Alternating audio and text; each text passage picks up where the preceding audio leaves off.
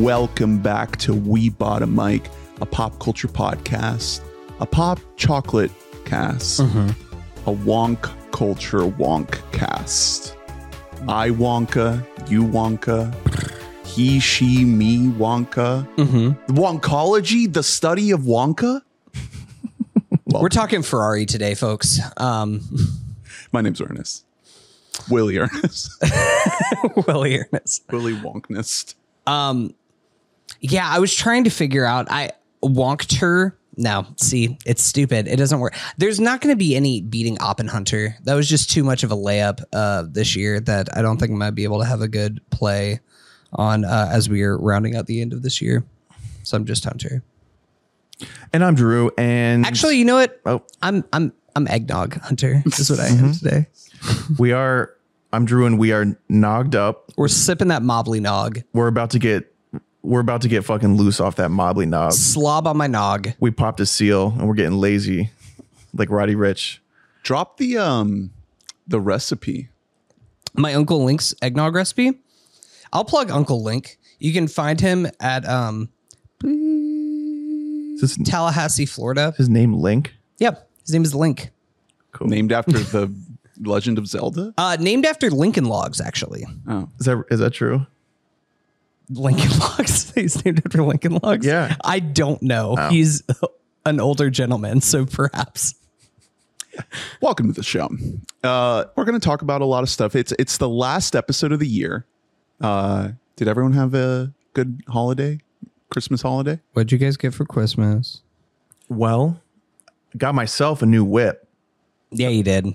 Yeah, nice. I can finally uh, relate to as long as I I'm dropping Roddy Ricch. As long as we're talking like 2019 hip hop, I can finally relate to uh, Lil Baby when he said, "Brand new whip, got no keys." yeah, your Finally. your old car was uh, on its last uh, Yeah, last struggle. yeah. so And now I have M's in the bank. Like yes, indeed.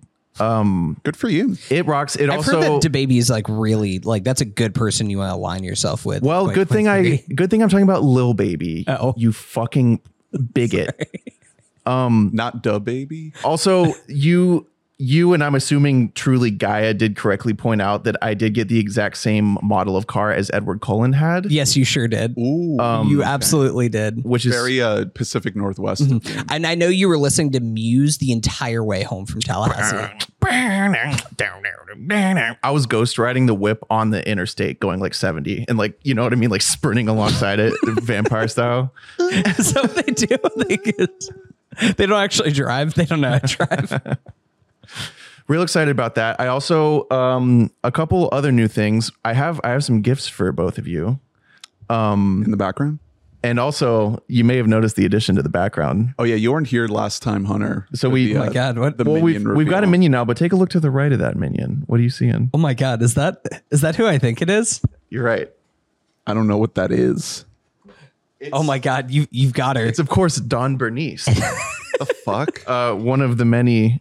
Uh, what's it called? The Kermit box, Uh the the Kermit Frost box. the Kermit Frost Ker- box. Kerwin Frost box. Kerwin shit. The Kerwin Frost box at McDonald's. Uh, I I've never really oh, it's a Mickey D's toy. I've never really felt connected to a fast food toy before, but I did see this uh, popping up for like I think like two fifty or something, uh, in addition to getting like a nugget meal, and I simply had to do it. First time I went, I got the nugget meal. Didn't realize you had to special order the the Kerwin Frost thing, so I just got a, like a normal bag of nuggets. And I was too embarrassed to go back around and, and ask for the it. toy Let me see it. because they'd have to charge me. Dude, pass that. So you got really lucky. I just I figured they didn't have a mechanism for just like adding a couple of bucks do you think that it's like for the toy. do you think that it's worth the extra three dollars to your meal to get that little guy in Not there? only do I I am excited to collect them all. There are many of them. They have uh detachable uh features and accessories. As you can see, her hair Really, I want to get. You can get Kerwin Frost himself. He made himself into a nugget, and some people say that's the most rare of all. These are fuck. These are sick. These are my Funkos. These are my amiibo. Um, I did get. I have secured Uptown Mo Um, I've also secured. Uh, I want to say Are these in like high demand? Daria? All the variations. I don't know. they- they're currently actively selling them, so not yet. There's yeah, but, But- I've I have it on good word that they're the next NFT. They're, Oh, okay. they're the next board ape. Yeah. Yeah. I'm gonna be able to buy my next house. I'm gonna be able to put down. Yeah, down that that right just there these is guys. my dad retiring. Yeah. Be, Beanie When he's 80. ain't shit. Uh, so excited about that. Let me go grab your other presents. You guys can chat about. Oh, it. okay. Okay. All right. Well, so maybe I'll take this chance to um, respond to the uh, the impassioned feedback that we received on our uh, color purple. oh yeah. Do you My- want to? Do you want to? You want to comment on that? Um, wait, let's. He, he got it. So I know you guys were really upset you didn't get to go to the first ever event at the Kia Center, Yes. which I, is formerly the Amway Center, of course. Was it a magic game? Um, it was. It was did you stand game. outside and pick it? Is that why you were Yeah, at the as- game? Is because you were so upset they would take down your favorite, My favorite pyramid scheme? I know. Amway. I was really Amway people are people are dunking on like Kia, like oh how lame. Do you guys know what Amway is? Like that's the that's the I- worst thing no, you could ever name the an amount arena of people after. that I know they're fucking just like they're just like oh Amway it's just an original idea that they came up with and they don't know that what Amway is Yeah, you fucking uh, if you don't know uh, listeners at home just Google Amway Google the DeVos family. Anyway, Like Betsy DeVos? good news. Yeah. Uh, Oh. The guys at the seats next to ours did not take home their complimentary shirts. Oh, let's see. oh it. my Let's see. god Oh, Yo, first game at the Kia Center Wow, frame Wow. that shit. They had That's it- incredible. that rocks They were busting out all the fucking all the stops at this thing. It was lit. Everyone had wristbands that like lit up like on timers. So like during every sort of synchronized like halftime show type thing, it was like a light show in the arena. is that a thing that they're going to do moving forward at Magic Games or is that just for this first game I don't know because they're certainly asking for a ton of money from the county for what seems to chalk up to maintenance. Uh, so I can't imagine they're doing so great financially. I was also going to ask because they're asking for a lot of people to go to Magic Games which does seem to be a little bit of a struggle Yeah, the sometimes Magic did Um, get the shit beat out of them uh, in that Hey, game. Magic are killing it this They're year. struggling well, without, relatively. without uh, Ross. It, yeah, it's it's the T Ross effect. Yeah. This is what happens. It it was teams get better. it was it was a tough it was a tough watch for me personally. But you guys got the shirts. Um, Thank you. Thank you. I'm gonna keep this for the rest of my ent- life. yeah, I figured. Yeah. Go Kia. Okay. Um, It's gonna be the first shirt that my baby wears. Um, don't let me forget. I also have gifts for you guys. I'll give it to you after the pod. Wow. oh, um, is it something that's not pot appropriate for I, giving it's you in my office, and I Oh. don't want to walk. All and the here way I over just there brought right you guys like weapons to get yourselves drunk while we record this thing. No, you got us cookies. Which Okay, were that is very true. good. I did bring cookies. I off was mic. I was a little overwhelmed at all the varieties. I just started munching them down at a certain point without really like resetting the palate from all the different kinds of cookies, and I was like, oh god, this is this seems wrong. Yeah, uh, there's a lot of cookies uh, that my family and I make every year, lots of different varieties. I am still eating them, and Gaia yelled at me that I was going to make myself sick because I'm eating cookies that were now made like three weeks ago. And I'm like, it's probably fine, right? Toss them in the freezer. Ah, It's probably fine. I'm not worried about it. You're good. You're good. It can't be any worse than drinking like a cup of eggnog. Yeah, no, the eggnog, the alcohol in the eggnog is going to burn out whatever bacteria is growing from eating month old cookies. so everyone had a good Christmas. Happy holidays. Last episode of 2023. Um, Keeping it chill. I did want to address some of the uh, impassioned comments, some of the feedback that we got. I, are you sure you want to do this? You want to address the haters? I okay. I wouldn't say they're necessarily haters. I just wanted to to talk a little bit about how, in the context of a five minute review, that was part of a longer hour plus episode. I didn't really get a chance to like articulate my full thoughts on the 2023 He's he's reading this off his notes app. color purple. Um, a movie that I actually like, but I just focused a lot on the stuff that I didn't like, and I think I came across as like a little bit more negative than I intended. I'm I'm very partial to musicals. I like a good musical. The the musical sequences are good. The performances are good. Danielle Brooks was on my ballot for supporting actress. He Okay, yeah. Oh, so that that excuses everything then. yeah. Are you were in what has often been called a heated gaming moment last time we recorded. And it's happened to all of us. and I can't blame you. Well, see, the the thing is, is they put an embargo on that movie that was like that didn't have an, a specific date, so I didn't want to hold the episode. Yeah, so we recorded it for like what, like three weeks ago or so so. I clipped I clipped out that part so that I could release the episode, and then when they uh, uh, said that the embargo was lifted, then I put out that segment as its own video, so it's getting a lot of traffic because it's only five or six minutes. I love the feedback. I love that people are interacting with it. You're it. Please- learning. Please comment below every time you. You're hearing a lot of different opinions that differ from your own. I I growing. don't I don't care that you think that my opinion is wrong. What I wanted to say is that I I didn't hate the movie. I liked the movie.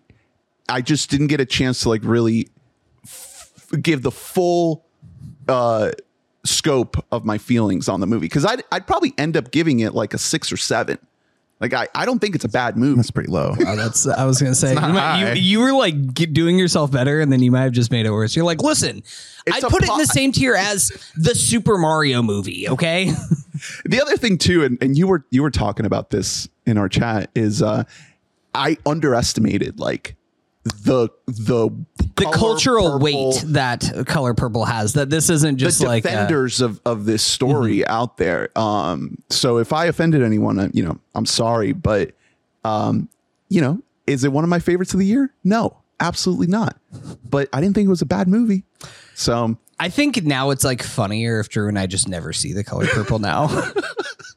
and you just have to be out here on this island. Or Drew's gonna see it and be like, This is the best movie yeah. I've ever did seen. Did you see barack obama like retroactively put it on his Oh wait, he because he didn't Yes. have it on his list before. He put it back on. Yeah. No, he- no, no. He didn't. He didn't update a new graphic. He replied to the post with the graphic, And that he was not like, include- he was like, uh, lol, just saw color purple. Uh, that, that too. Basically.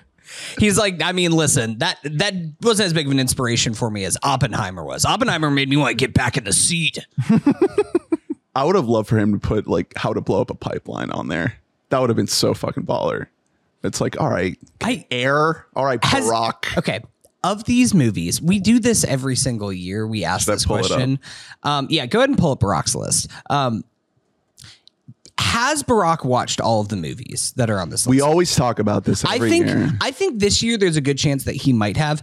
In years past, there's no fucking way. When he's just like, yeah, I, I loved I love the work of Ryuichi Sa- Drive my car. drive my car and like all these and you're like i don't think that you saw these movies i think that your intern said that this is a really cool film twitter movie to say that you like It- I mean, it's his daughters. yeah specifically Malia.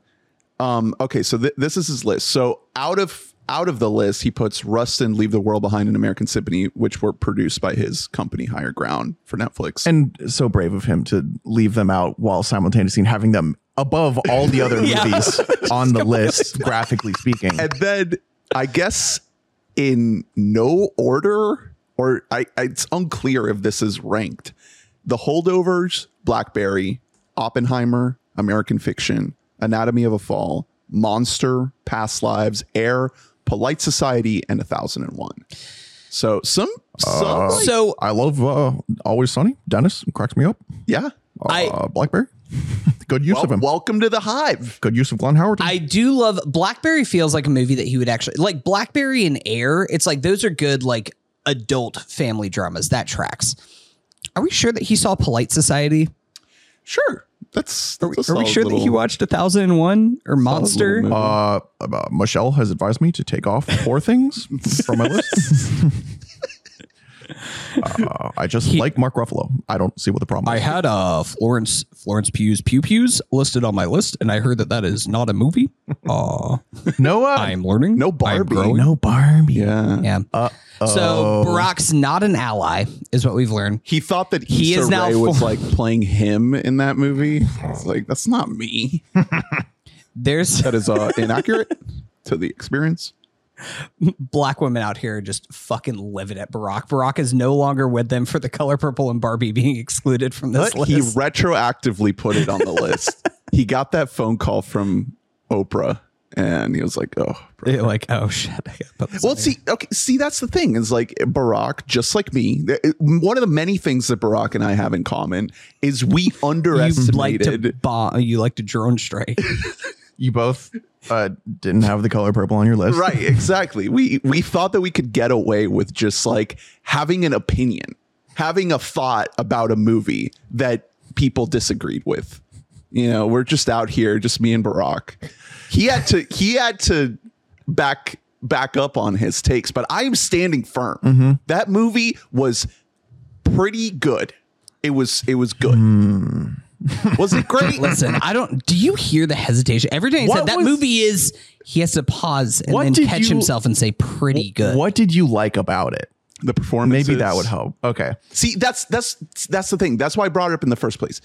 So the- you the don't like the core story of the color purple, is what you're saying? It seemed the, some of the commenters thought that you had no understanding that this is black people are real and this is sort of based on things that they may have experienced in the world. and I'm sorry. Look, I'm listening. you didn't I'm make that clear. I'm seated. Look, I I doubt that any of the people that comment on the video are going to be watching this right now. But if you are, I just I hope you know that I hear you and You're I growing. understand where you're coming from. Oh my god. And it's okay for people to disagree on whether or not eh, if anything, This is like giving. uh Who is it who did the ukulele apology, where it just made everything Facts. so much worse? this is the same level of what's happening right now. You're not a groomer. You're just a loser. um. So good for you on that one. I I do want to shout out Fantasia Barrino for keeping I'd say keeping the part in this. Consider you know usually when they adapt something that's been like on Broadway, they get rid of whoever was playing that person on Broadway. Fantasia's been steady in Color Purple since like she won American Idol because she didn't transfer into pop music really well. So she's just been grinding on that Color Purple. Same with Danielle Brooks. Danielle Brooks is also from the um from the stage show, and she's incredible. She's the best part of the movie. Um, so look, I'm not a color purple hater. I've been I've been I've been brandished as this this you know wreaking havoc over the legacy of this beloved story, and I just you know I just wanted to just say, say that ah. it's it's it's a fine movie. Okay, you're heard. It's okay. It's it's fine. Okay, It's like in the middle of my list. you know, maybe like the lower third. okay. So what we're gonna do, um, it, in over the course of the next month, we're gonna be doing our our listomania, our best of the year. So we've been cramming for our critics group awards, which, which will be announced probably in like a week or so. I think it is like First week of January. yeah. So yeah. So we'll we'll share those on on the socials. Um, we can't talk about them right now because I don't think by the time this episode is out, it, those will be announced. But in filling out those ballots, um, a lot of cramming, a lot of movies. I'm there's no time to talk about all the movies we've seen, but there's a couple here that I feel like like the whole thing here i mentioned this last time is like is it gonna make the top 10 or not? And i think that that's like kind of an unfair way to judge a lot of these movies. So i want to give attention to some of these movies that i think are good and i want to recommend to people and i want to put a spotlight on them even if they're not like you know anywhere or maybe maybe they're in the running for the top 10 uh maybe they're not but like whether Yeah. or not they fall out i don't want them to be just crammed into the honorable mentions at the end of Yeah, a three hour we best of the read year off podcast. yeah we read off 35 movies each that we all saw and kind of like and stuff there's also like been a big shift since we started doing this podcast where i can watch something and it isn't just the end all be all of this is it has to make top 10 list it's like listen this movie overall doesn't totally work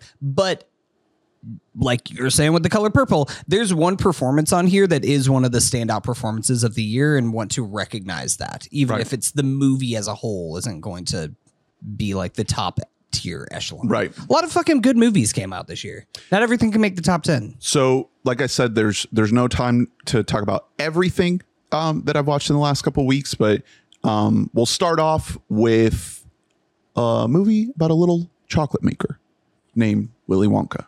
Now in theaters, Wonka starting Timothy Chalamet. So I, I want to start with this up at the top because originally, a couple weeks ago, before any of us had seen this movie, you were like, I want to do a full Wonka episode. Yeah. We're going to go twonked out, just fully Wonka pilled. And then as the weeks have gotten closer, you've been like, what if we just lump this in with another ketchup? Yeah. So now I have to ask, where, where are you at here with Wonka? Uh, well, so are you not part of the Wonka I think, hive? Are I you think not a lot of eating his chocolate? a lot of people were, um, might you say, repulsed by the uh, trailers to this film, and I had to keep flying my flag through it all. You know, just just gotta keep that that candy colored uh, cotton candy flag flying, and you know, I didn't go into it expecting it to be a masterpiece. I knew that there had to be a ceiling on this movie, but But I love the Paddington movies. Or Mm-hmm. I don't think I've ever seen the first one all the way through, but I've seen Paddington 2 a, f- a few times. Yeah. And I think that's, you know, kind of close to perfect movie for what it is. Absolute masterpiece. A children's movie. And I think that that's somewhere where I land with Wonka. I, I don't think is it's good as Paddington 2, but it, it's a movie for children. And kids movies, just because they're kids movies, doesn't mean that they need to be treated with any less amount of like filmmaking or attention to detail or artistry. And that's one thing I really appreciate about Wonka is like, yeah, there's a lot of nits you could pick. There's a lot of flaws you could point to in this movie that, you know, some are more obvious than others, but I don't see anyone else making movies for children at this scale. Like maybe if you go, a lot of people have been comparing this movie to like the Harry Potter movies, you know, especially the the first Definitely couple. some Chris Columbus uh, to Paul King style. Right. So it's like, oh, we're making movies for children, but we're doing it in a way that's like, you know, big. And and we're we're leaning all the way into it. And the hair and the makeup and the costumes and the sets and everything is just kind of dialed up as much as possible. So just on that level, I I found a lot to love in this movie. Um it's it's a wall-to-wall musical and I don't know if it really fully succeeds in that way. Like I said with The Color Purple, I am very partial to musicals. I had a great time with this movie, had a smile on my face the whole time. But sitting here now, I, I can't really recall any of the numbers other than like, uh, do you have a sweet tooth? Uh, I do. That's a great one. Or um, there's chocolate and there's chocolate. you know, that's that's kind of like a rec- sounds so fake. so on that level, I don't know if it's a I success. you just came up with two that I I did not remember. To be perfectly honest, that they- Sweet they Tooth is a good one. They cut it's it is the experience of watching this movie is very similar to like eating a candy bar where in the in the moment you're like this is the best fucking thing in the world and then when you're done it's like why did I do that? My tummy hurts. did your tummy hurt leaving the walk at the Wonka A little bit, a little bit. I'll get to I'll get to our guy Hugh Grant in a second. I Um don't you fucking dare! Don't you dare go where you my might go. my Letterboxd review was Timothy Chalamet is a star. Timmy, you are a star. He So- is so good in this. I don't I don't want to hear anything else. I j- all I want to that's all I wanted to know coming out of this movie is is it good for my friend? Here's the thing. Um, yes, It's very good for him. It's doing very well at the box office. Yes. It's approaching 300 mil global right now. yep, Right. Uh nuts. yeah. Timmy, It's- come on. Why don't let's not get hung up on these little details. here's the thing is that I think that there's I also I really enjoyed Wonka. There's definitely like there's definitely a cynical view that I can understand that people have towards it when they're just like the Warner Brothers IP is eating itself and whatever. I don't care about any of that. I think that Paul King, what he is doing, it, you're right. I think the Chris Columbus comparison is very apt, but there's something that's more um, colorful and theatrical to even whenever Chris Columbus is doing stuff. That's why his sensibility is kind of perfectly suited for a musical. Now, I will say, uh, obviously, I I also love musicals coming from like musical theater background. Tiny Tim. Um, I was Tiny Tim. Um, this is you can understand why this time of year is very important to me.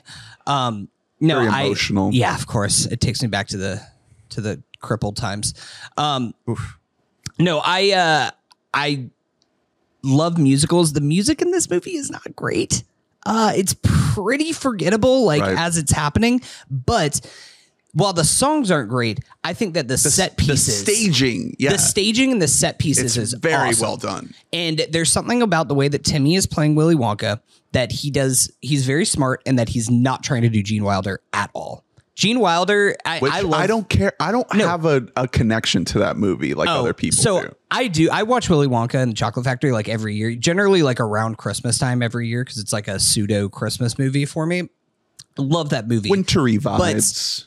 But Gene Wilder is playing the Willy Wonka character like kind of deranged and like a little bit like mean. And there isn't Semi like any of that. murderous. Yeah, like, yeah, no, he's playing it crazy. Like he is like a crazy, insane person.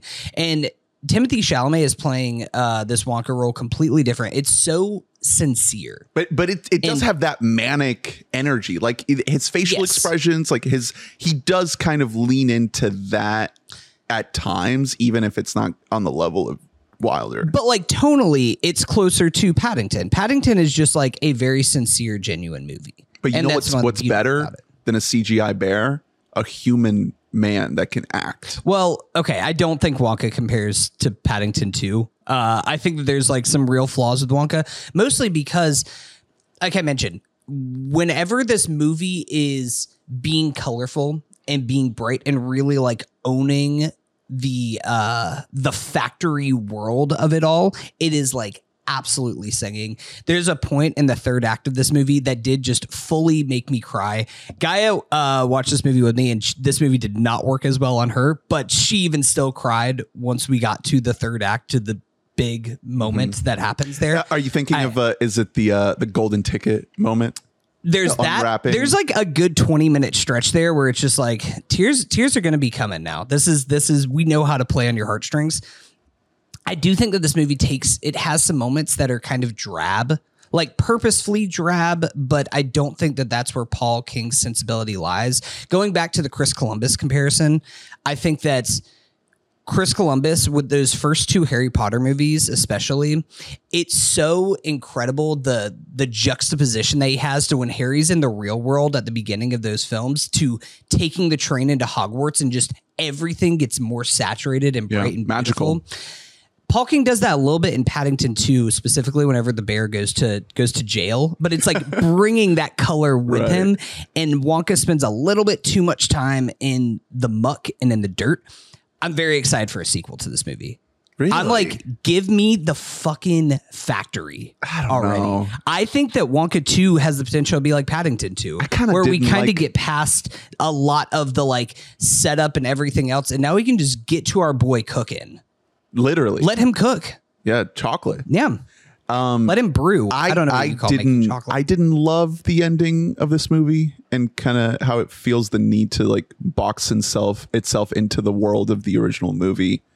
See, I don't think that I. It feels so wholly different from the original. Like obviously, I mean, there's I mean, like literally but- the last, like the last scene of the movie. Yeah. I Um, mean, there's yeah, but I, I still think that like I said, tonally, I think that this is just going for something so totally different that I don't think that this is ever going to get to a point where it feels like we're replaying Willy So- Wonka the Chocolate Factory. Hugh Grant. Uh, Don't you fucking dare! Don't you Fucking it did dare! not work for me. I Hugh Grant plays Oompa Loompa. He plays uh Oompa Loompa in this world is like I don't know a foot tall. yeah He's like a, a little little guy. yeah. I mean, it's average for his. That's a smart move because then Then you don't have to worry about the whole. it's beyond ableism. Yeah, cast? because it's just like that's a different like species, Right. Practically, you know what I mean. So good. I I think Hugh Grant's great in this movie. He's fine. I think his uh there's one scene with him the, the I think the first scene that you meet him is very funny and very charming. I could just feel the separation of the fact that like he did not it did not feel like he was in the same room like making no. they actually the built movie. like a, a five foot five like tall like you know floor in every scene, and he's standing underneath the floor, and his head is sticking out. they build a, a nine foot Timothy Yeah, Chalamet. he's actually Timmy's walking on stilts. Hugh Grant's just walking normally. I I was hoping that this would work for me because I love Hugh Grant. It did not work for me at all. See, I liked Hugh Grant a lot. Um, I do want to ask about what our boy Keegan Michael Key is doing. I like that. That was funny. See, that did not work for me He, as well. he keeps I, eating honest, chocolate and gets really big. He does get really. It's like funny at first, but stop. then he's addicted to chocolate. also, this movie has like um almost it has like a corruption, like a police corruption Yeah. subplot.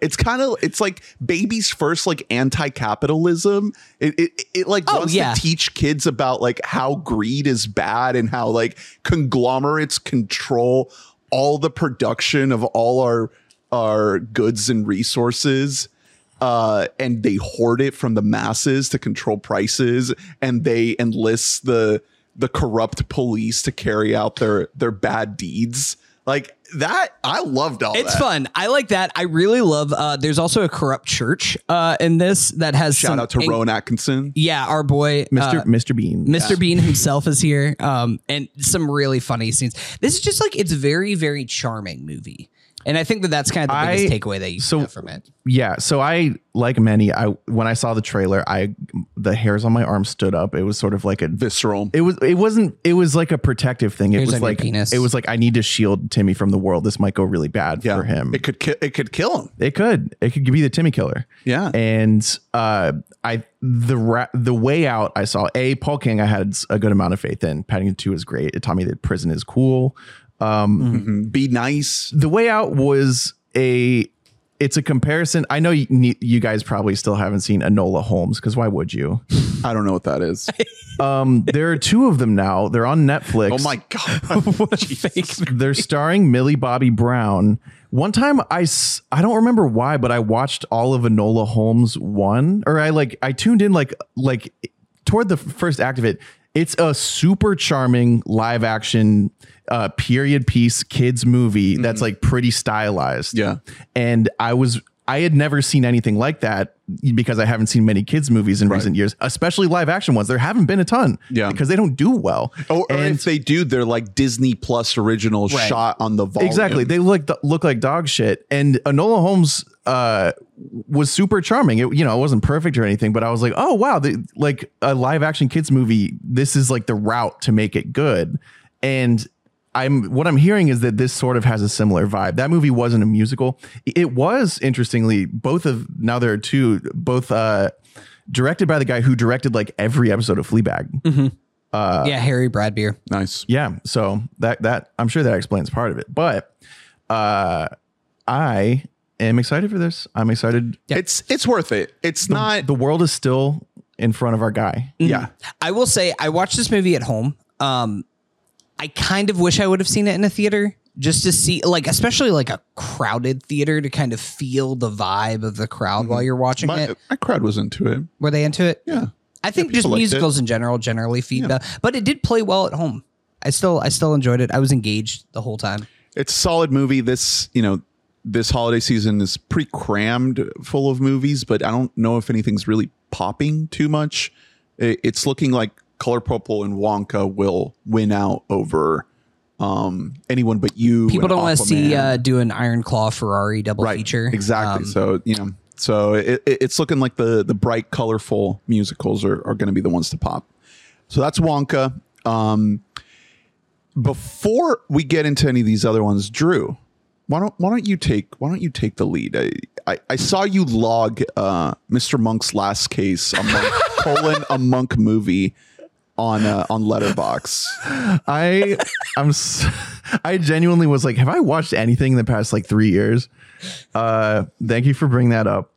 Uh it was this had been bookmarked uh for like months with It's on the cock in right? the Dietz in the Dietzen clan. Yeah, we were big monk heads. USA Network characters welcome. Did you watch this movie with Beth and Leonard? Yeah, of course. And Lindsay. Okay, nice. The the whole clan, we we tuned in. Monk was a, a good show. It was a it was a really fun, like pretty solidly written procedural. Um, the likes of Tom Scharpling wrote for it. Huh? Mm-hmm. Huh? Um, and this movie had a big hurdle to get over, which was uh, it shouldn't exist, and they they had to really figure out why why do it then. Um, I ended up relative. It was better than I thought it would be. If you haven't seen Monk, uh, fast forward.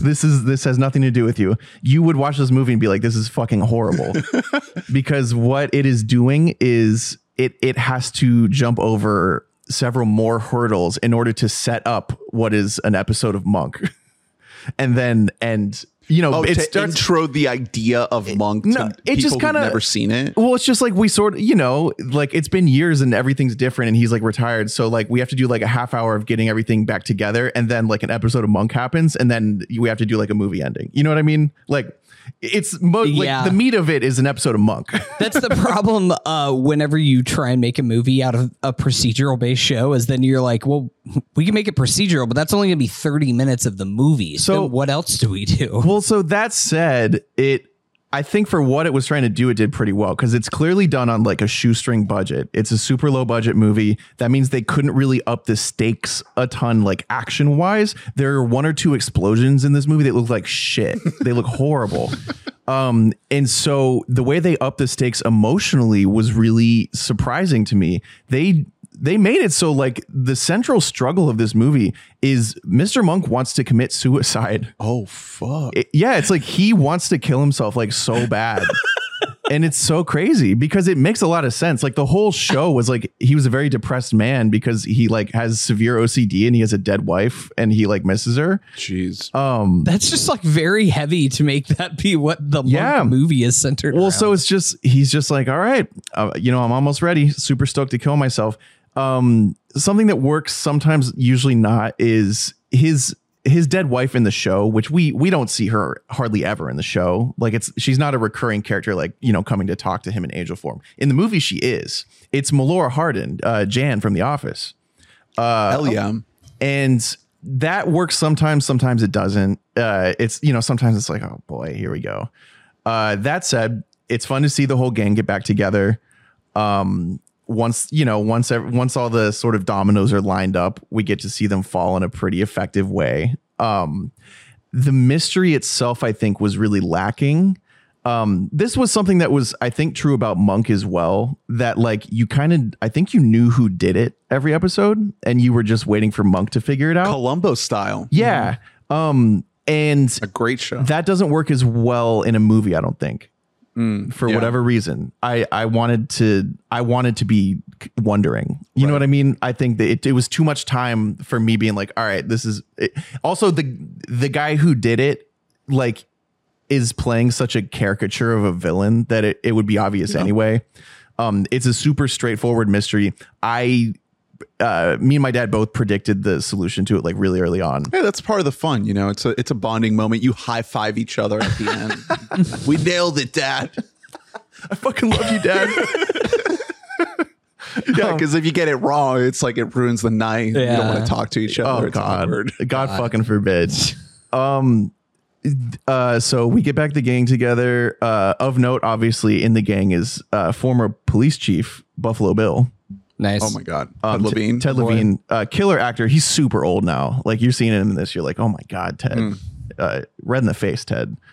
Um, but you know, it I, I found it um like emotionally it worked better than it should have, and everything else was like fine to like average. And that's fine by me. I have two questions for you. One, is this a COVID movie? Yeah, I was gonna say the Because the, the Letterboxd poster- header Yes.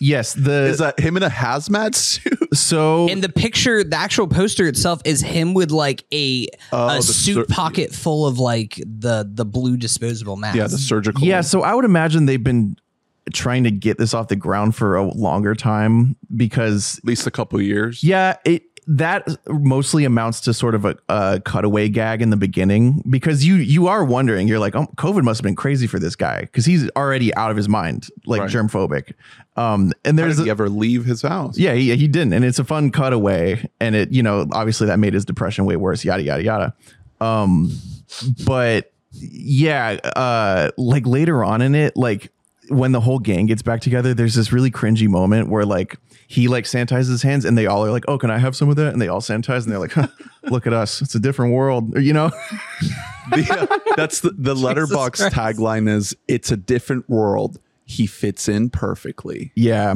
Um So, So that's not a key part of the movie. no, once past that, not really. Weird selling point to like sell your movie as that and then it not be that. I at think all. it's just I think that was like if this had come out in like late 2021, which they probably wanted it to, I'm sure that would have hit so hard. You know what I mean?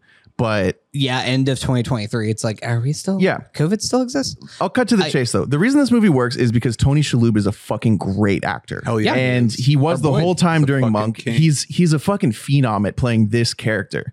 Um, because he has to switch in between like pretty weighty emotional stuff. And then what is basically like s- almost slapstick bits. Like there's a lot of physical comedy to Monk, you know, like he has there's a there's a whole scene where uh sort of the beats of it are like he's trying to get his his chair dead even with the person next to him like height wise so he's like get you know hopping up and down um and he does it's it's effortless to this guy like he is such a good fucking actor that like you do end up like my sister was like crying and it was like earned by like the emotional weight of the movie you're like she's like jesus christ they're really going for it on this like you know this depression stuff and it works baby. Love Shalhoub.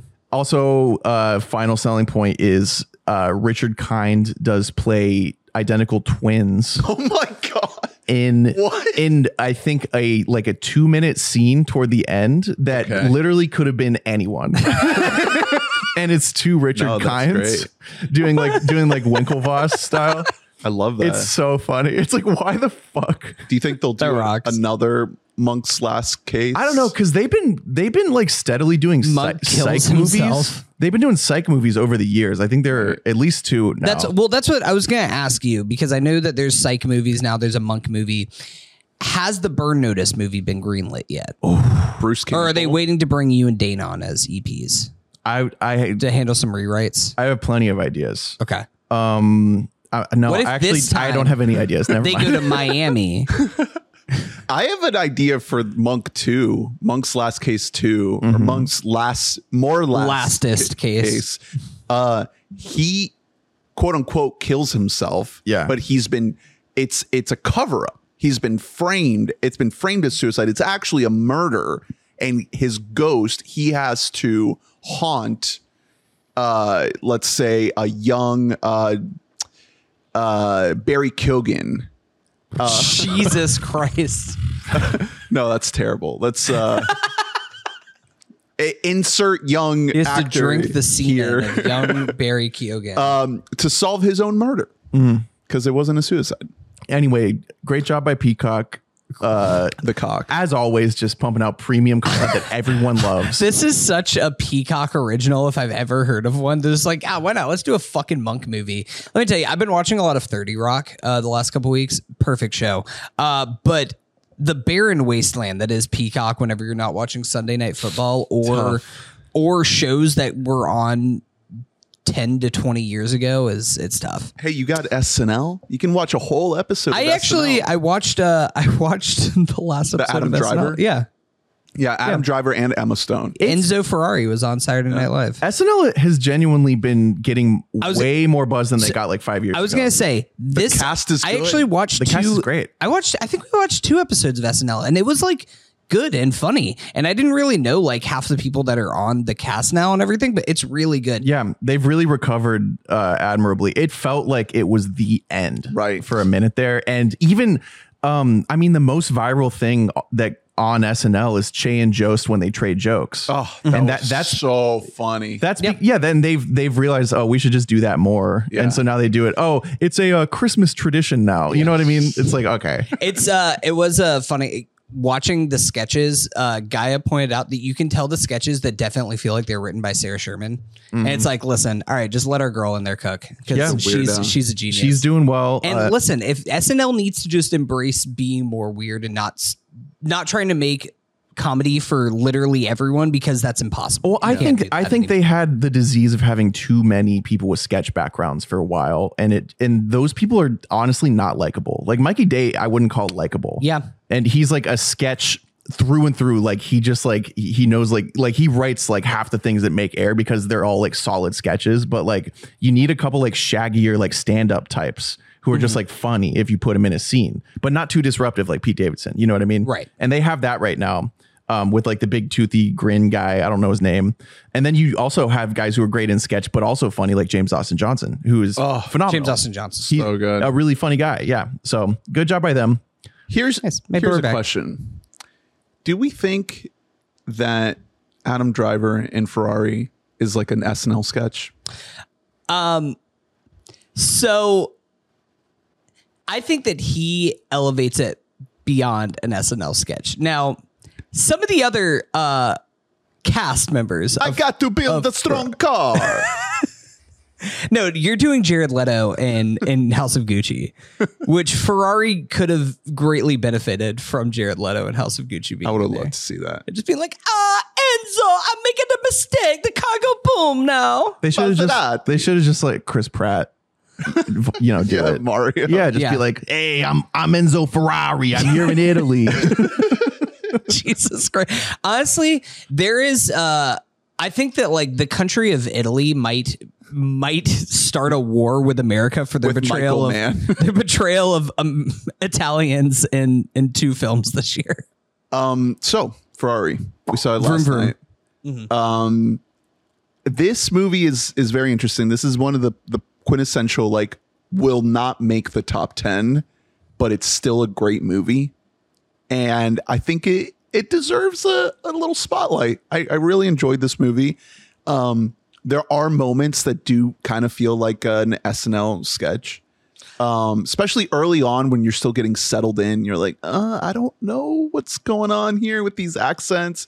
Everyone's really trying to sound like an Italian right now. It's not quite working, but as you get into it, as you start to settle into it, um, I really enjoyed this movie. I thought it was a great choice to focus on the drama of um, his marriage with his wife, played by Penelope Cruz um, she helps him run the company. So it's like there's this strained marriage, which leads to this strain in the company. And so it, it's it's all leading to this big race, and he has to win the race to save the company. Um, so it, it's it just makes for a very kind of streamlined movie watching experience. You're not kind of bogged down by any of these obligatory biopic things that we were commenting last night that a lot of biopics seem to mm-hmm. be disposing with, you know, in in this era that they don't want to do the whole story. They want to focus a little bit more. And I, I think this movie does a great job at that. I love the performances. I love Penelope Cruz. I loved Adam Driver. Like, Yeah, I you know I was doubtful, you know, the look of it in the it, the, the original it's pictures. a full transformation. A like never seen Adam Driver quite look like this. I, I like went into punch it- belly. Yeah, I, I mean, shout out, like talk about you know going into into our thirties, like that's goals right there. Like big old belly, like pants hiked up past the past the belly button with suspenders. Mm-hmm. He is playing a 59 year old, so maybe you should have named for that when you hit 30. But like, you know, I, I get what you're saying. It's a good movie. Yeah. It's a good movie. I I I'm not a, a Michael Mann completionist. Um completist. I, I I think that uh I don't know. He he's made some movies that are like not great. Yeah. So Sure. I think that there was it was definitely in the cards for this one to be one of those not great ones, especially because he's so fucking old.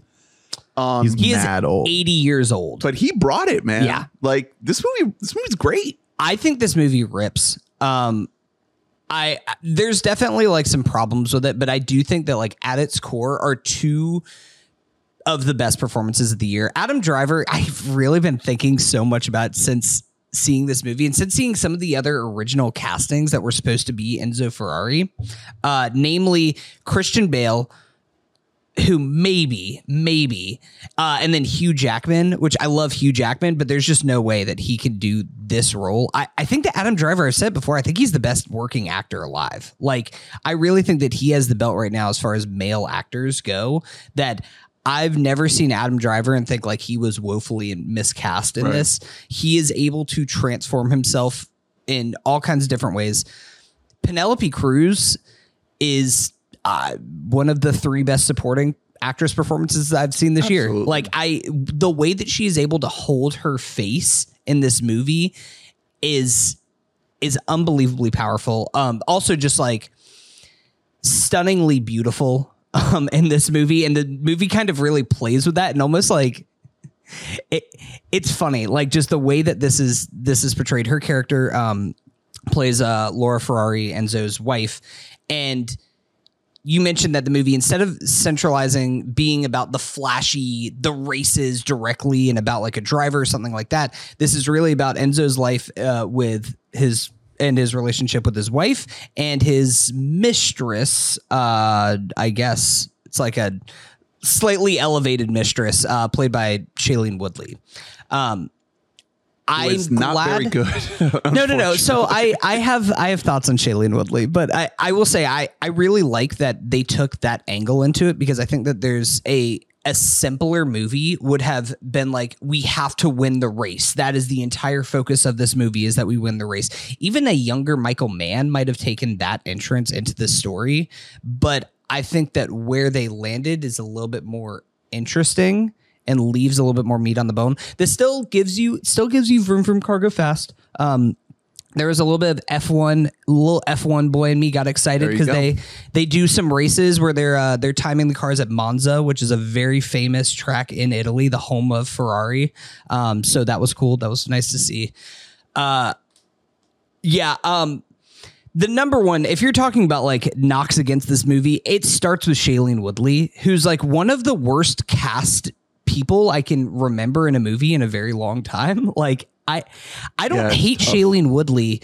Um, I have questions about her, like, uh, her, like, personally outside of her acting career and the choices that she's made there. But I don't hate her generally as a performer.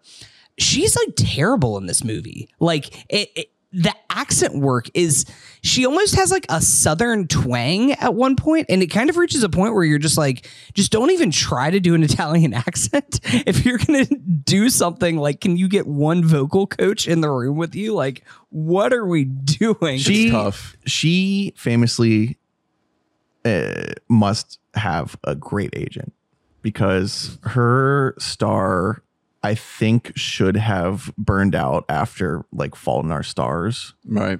she's really really good in big little lies um yeah yeah but yeah, she, i think yeah, that she's that's pretty a- good in Big Little Lies. You're right. i you're think right, that you're right. that's about it that's the last great thing that i remember seeing her in um but she she stays working you know what i mean and this was this is obviously a huge huge like you know like a big ass role to to land so good on her but I, I think it's the accent. Like the accent really kills it. Because Yeah. I, I feel like if they would have made this movie without forcing her to try to do an Italian accent, I think she it, she wouldn't have felt miscast. Yeah, Like, I- there obviously is- she's not Italian. There's so if one you can get scene. over that. There's one scene where with Adam Driver, Shailene Woodley, and their illegitimate son that they have, that he's now like ten years old or something like that. That's really really good. And she does have some moments with Adam Driver that are really really good. But it's just every time like she starts to speak, you just never know where that voice is going to go. Right, right. And it's kind it's so distracting.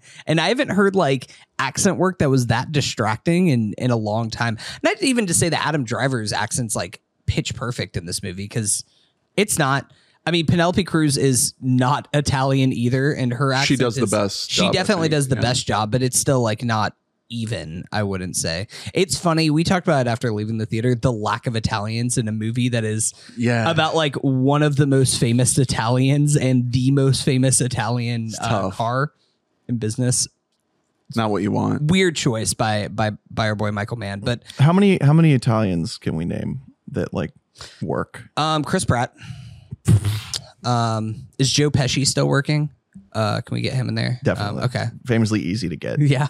yeah he's not doing anything The Ghost of Ray Liotta, uh, Martin Scorsese.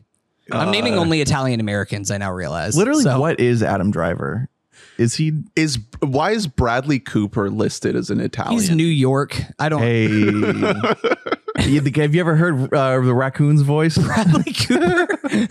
he's fucking Bradley that's that's the- actually his real voice Bradley Cooper is the most Philadelphia human being to ever exist. He literally does like the pregame Eagles like voiceovers of like, now our boys have to come out for one game. he looks pretty italian John Turturro. He's uh I actually I don't know what Adam what is Adam Driver? What what is his He could be anything.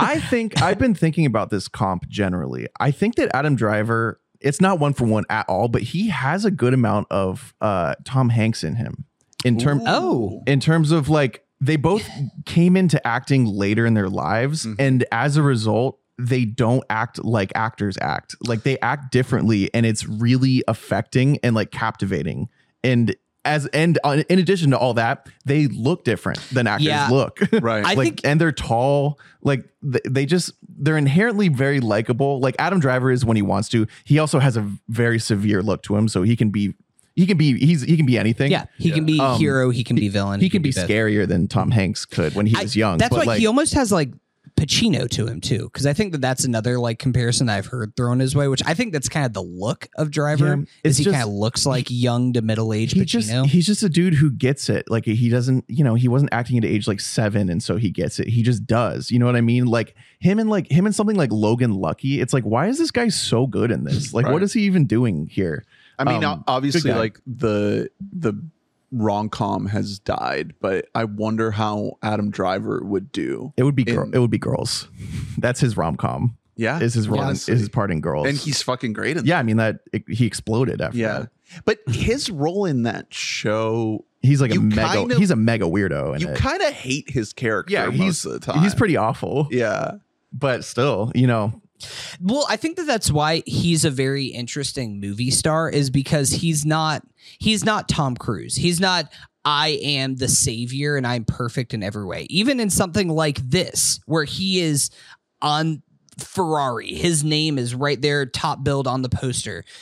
He's playing a very complicated man, a man who's like kind of a bad human being, but who's just like complicated and willing to do whatever it takes to become great. Like Oh, that yeah. that is the type of roles that he's drawn to. by the way It's funny. He is really trying. I don't know if he is Italian, but between this and House of Gucci, he's really trying to say like, "I am the Italian American that you cast here." It did for these autofill for me when I said is Adam Driver. It, I, Italian. I didn't even have to write I. No. Dutch, English, German, Irish, Scottish. I was gonna guess Irish, so that okay, um not not Italian. obviously there. if we're talking if we're talking Italian American actors, the the one the obvious one we it, Leonardo DiCaprio. DiCaprio. yeah, mega Italian. Um He doesn't look. I was gonna that say he almost though. he looks like a guy who changed his name to sound more Italian. that's fucked up. I mean a lot of Italians Like he just doesn't look. uh, you know, if you're from the north of Italy, you're basically from fucking France. That's true. You know what I mean? Like what, what's the fucking difference? Fact. I That's- found out my- Jesus Christ, you just like singled out one of our biggest demos. Ernie, you're gonna have to cut this. You're gonna have to North clip this. Italy. Yeah. They're coming after me the the same the The and color the, Ferrari the South. French, dude. The South, you don't fuck with the French like that. Oh Have- wait, did wait you guys until see Napoleon? Yeah, wait until I talk about Jesus, you don't Napoleon. Oh, fuck no. with the French. I found out uh, that my, I think my great grandfather was Sicilian, Okay. which Oh. is why I have black curly hair, and also why I'm a person of color. Have you seen The Okay. Sopranos? Um, yes, actually. Okay. woke up this morning. Just it's checking. it's offensive. Also, I got to say, your takes on the color purple hurt me. Drew was crying. He was sobbing over here. I'm one eighth Sicilian, and yeah. The pain. The pain. that's is about our not, is not to be joked about. Okay. Mhm, And it's actually real. It's actually Yeah. it's actually based on real pain. yeah. Vinci Vaughn, Italian American. Nice. That one could have told you he talks fast. Vinci you know what I mean? Actually, okay. that Italian that traits. You know, Vince Vaughn actually would have fit in really well in Ferrari. Like I I am one of like 27 people who saw the movie Freaky uh from la- uh, 2 years ago. Um he could have played Ferrari in another universe where he Yeah. isn't a giant asshole who's Yeah. addicted to like beers or whatever. You know what I mean? I mean, homie, aren't we all? I think I think the thing with Driver is that he he is like the closest thing we have to a, a movie star in that age range. I think obviously Timmy is like probably what 10 maybe 15 years younger than him. So Driver I think is 39. I think he just wanna turned he probably just turned 40. We're at the end of the year, so he must have turned 40 at some point. Um so I, I think when you're talking about that age range, it's like, oh, who else who else would you put above the title? I don't even know if he even gets above the title, but he is Ferrari, right? Like the list is not very long. Well, I mean, that's interesting that we're pairing this with Wonka because Wonka, as we mentioned, one, it's IP, it's a bright, colorful musical, but that movie is going to make $300 million, and Ferrari is bombing, unfortunately. Yeah. Uh, as mean, of of recording this, it's. Oh, I last time I saw it was not great. Um, I want to see if I can get an updated. They they had it on the smallest screen possible at the theater. Yeah, it was it, it's tough, man. It was uh I know it was originally like there was talks about originally being like a straight to VOD or straight to streamer kind of thing. Like I think it was Oh, um what's neon? it's so- Neon, but like Neon bought it. I don't think that Neon originally produced it, or maybe Neon wasn't originally going to give the funding to it. But oh. there was like talks about because they wanted to make this movie a couple years ago, and I think that it might have been one of those things where it's like we'll buy it from you, but it's going straight to the streamer. And I'm glad that this didn't just go straight to a streamer.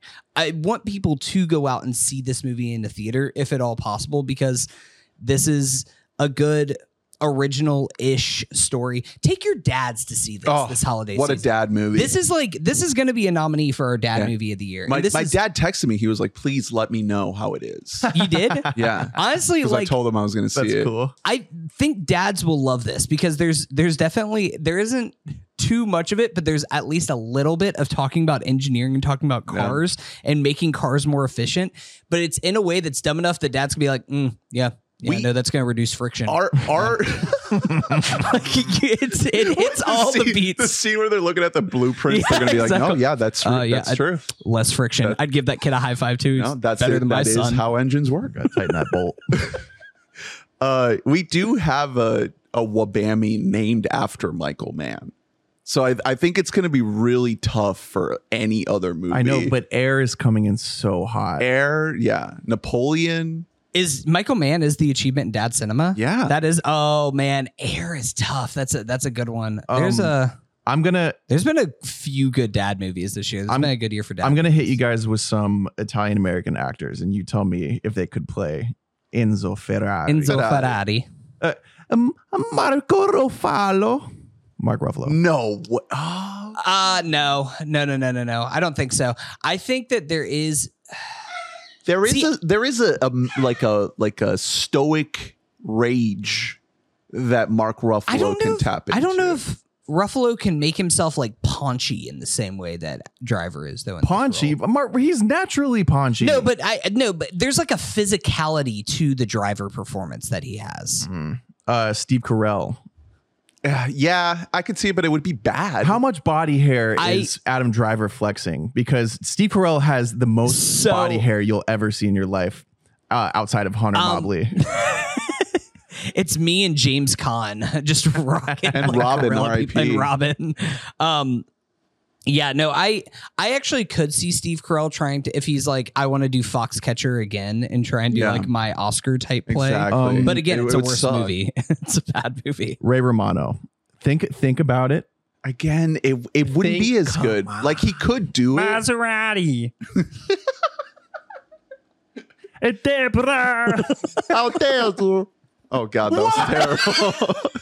I don't know what happened there. Little punch bowl. I don't know. So Ah, Do you it's think- Shailene Woodley. Um, Matt LeBlanc. We're running low. We're already running low on it. Uh, Jesus Christ. youngish Italian. Actually, Oh, you know what? Matt LeBlanc now, uh, if he can still act, I actually think that would be really interesting. okay, I've Because I as a guy who horrible like used uh, to he be- cannot still act. Oh, That- maybe that maybe would never be, could. That would be like the Peacock original version of. I, I a think that Ferrari. if Matt LeBlanc could, I think there would be like a fun meta aspect to having Matt LeBlanc in Okay. this. But um, now here's a big one. A Michael Imperioli. Ooh, Come on. Now mm. that He looks- actually- he looks like that. He doesn't have to put shit on. here's the he thing. looks like that. I actually, Yes. that's the best one so far that you've had. I, would like watch the shit out of that. That. I, I think I like that. I'm so sick of these young. I can't Scottish, believe the Matt Danish LeBlanc fuckers. Were you not a fan of Man with a Plan? What is that? Is that his, Were you not a fan of episodes? okay? Well, that not one, a fan of the spinoff to Friends, Joey. Joey. Now Joey, I love. Okay. I hated Friends. Love Joey. Re- realistically, when you look up pictures of Enzo Ferrari, like he probably looks closer to Joe Pesci than anyone. yeah. Also, who cares what he looks like? It's just some I mean, guy. No here's one, the no one knows what the fuck that guy looks Enzo like. Enzo Ferrari, uh, he doesn't look like Adam Driver. Uh, Oh, That's another thing. close. Is that uh incredible job by the makeup and hair team? There's some great wigs in this movie. Um. By the way, what really, really great wigs. what happened to Jackman? Like, why didn't he play? well, this the part? project, the project just. I know it's got been years. away. It's been years and years. It was originally it was going to be Jackman and hold on, I want to look up who the other because it wasn't going to be Penelope Cruz alongside. It was going to be oh Naomi Rapace uh, from Girl with the Dragon Tattoo, Hmm. which Yeah, I don't know about yeah, that. hmm, is kind of the right reaction of like a uh, young I don't- young Ferrari was a crazy looking guy.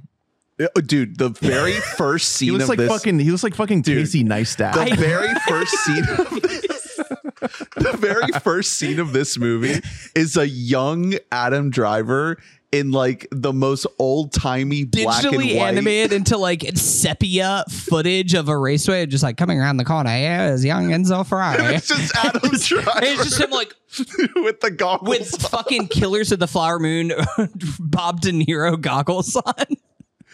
You It just rocks. That was Honestly, a great way to start the movie. I was I watched it and I was like, oh my god, is this movie like gonna be a comedy? Like I don't know what we're getting into right now. You you could not cast someone with these crazy fucking eyes if you tried to. I know. young Ferrari. It, you, it could well, only. that's why he wore the fucking sunglasses. it could only be Casey Neistat. Yeah.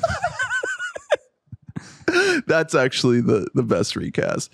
Um, one last thing I'll say about Ferrari is it, it features one of the most insane car crash scenes I've ever seen. Yeah. Um, a- absolutely insane. Like you're not ready for it. It's you think you are, and the movie knows that you think you are, and it keeps taunting you Mhm. until it actually does it, and then it's it's yeah. It's, It's- incredible. Some people were I don't know, have you seen the backlash of people shitting on the CGI for this movie? Yeah, and then there was that one moment, that one clip of Adam Driver being like, "Yeah, I don't know, fuck you," Yeah. like uh, as a response to that. because I don't really get. I think that it's it's really well done CGI. Would it have been better if it was like more practical and not digital? the, the movie didn't everything have a big would be. budget. It's it has like ninety, but it's still it's sub hundred.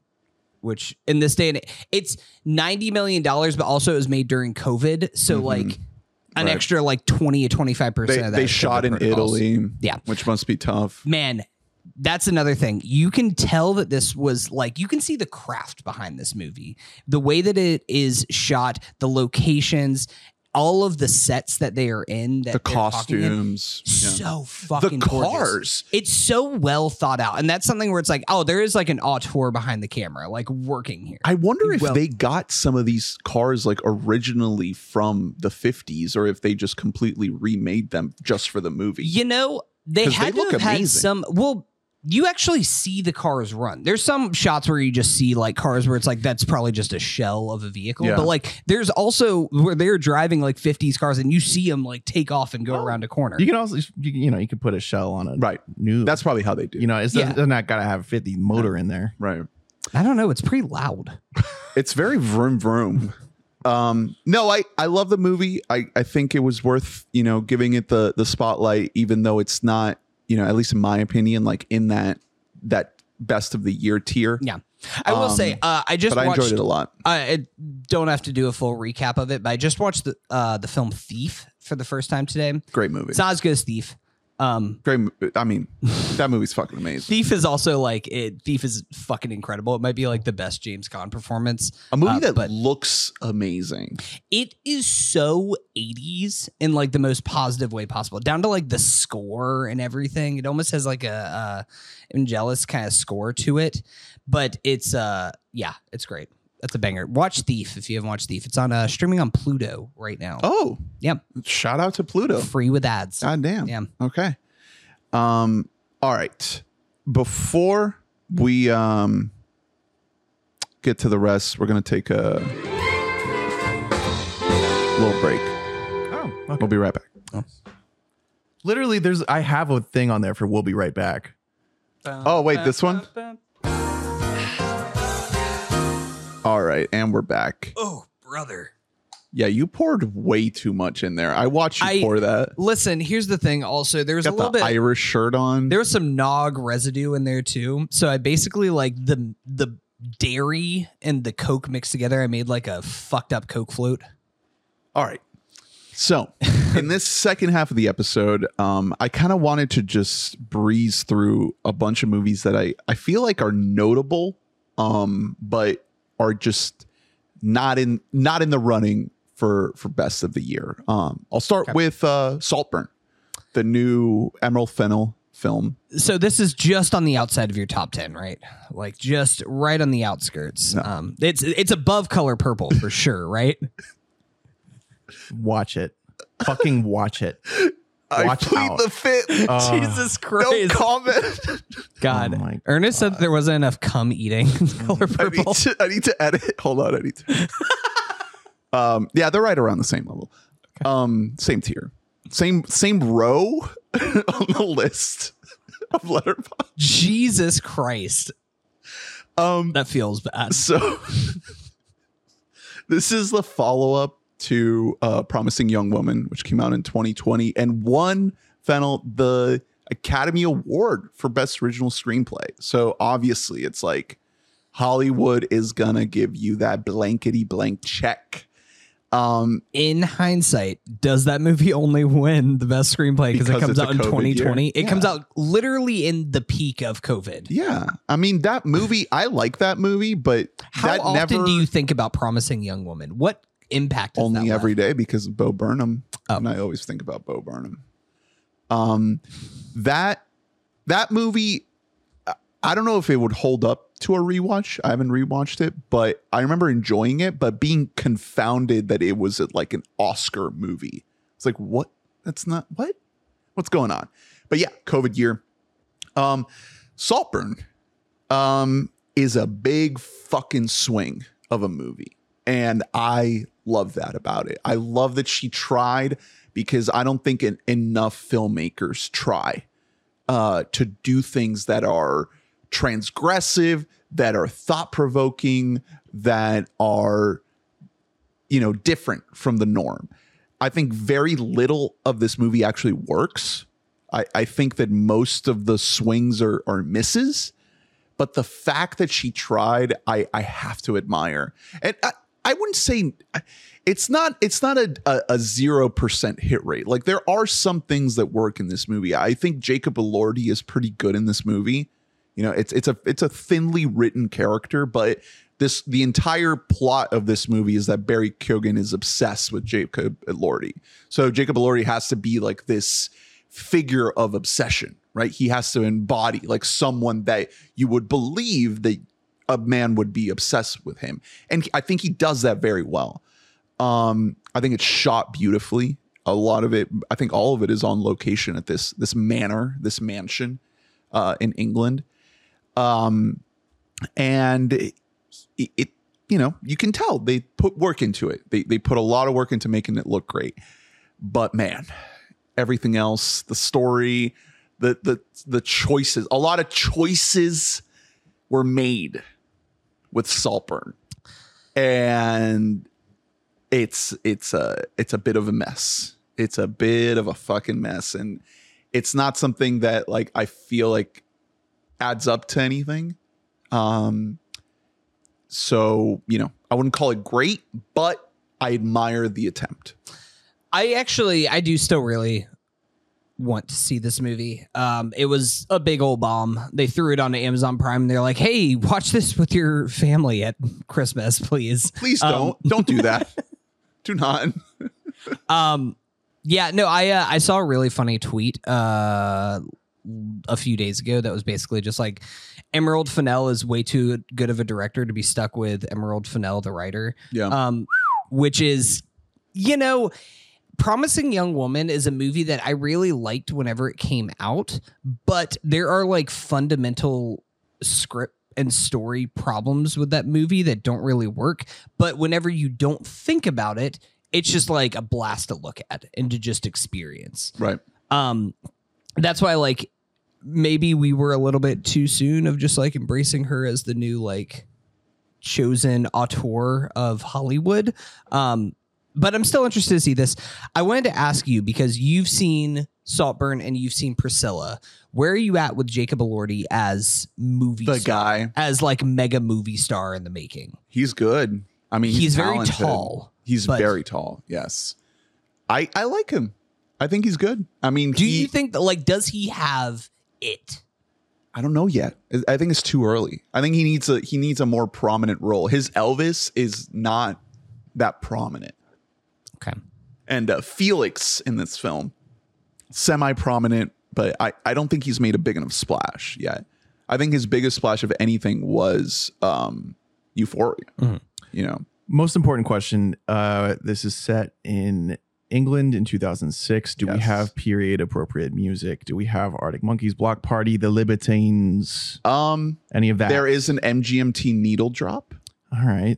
Is Um, it? I mean, is it I- like? Is it fucking Well- like We Care? If it's from 2006, Yeah, 2006. That's We Care goes pretty crazy. oracular. But Um, okay, so uh, there's been a lot of debate about this um, because you see a banner at the beginning of the movie that says "Class of 2006," but it is unclear if in England, when they say "Class of 2006," does that mean that you begin the school year in 2006 or you end it in That's 2006? graduating in 2006. But but it's England. what do you mean debate? Can't you just like? a- what Has has no one has like Ask England somebody not logged on yet? Like, England what do you England mean? declined to comment on this? because talking there is a scene in which they are watching the film Superbad, which was released in mm. 2007. Oh, okay. So, are these people rich enough to have a early cut of Superbad That's that's probably in their home?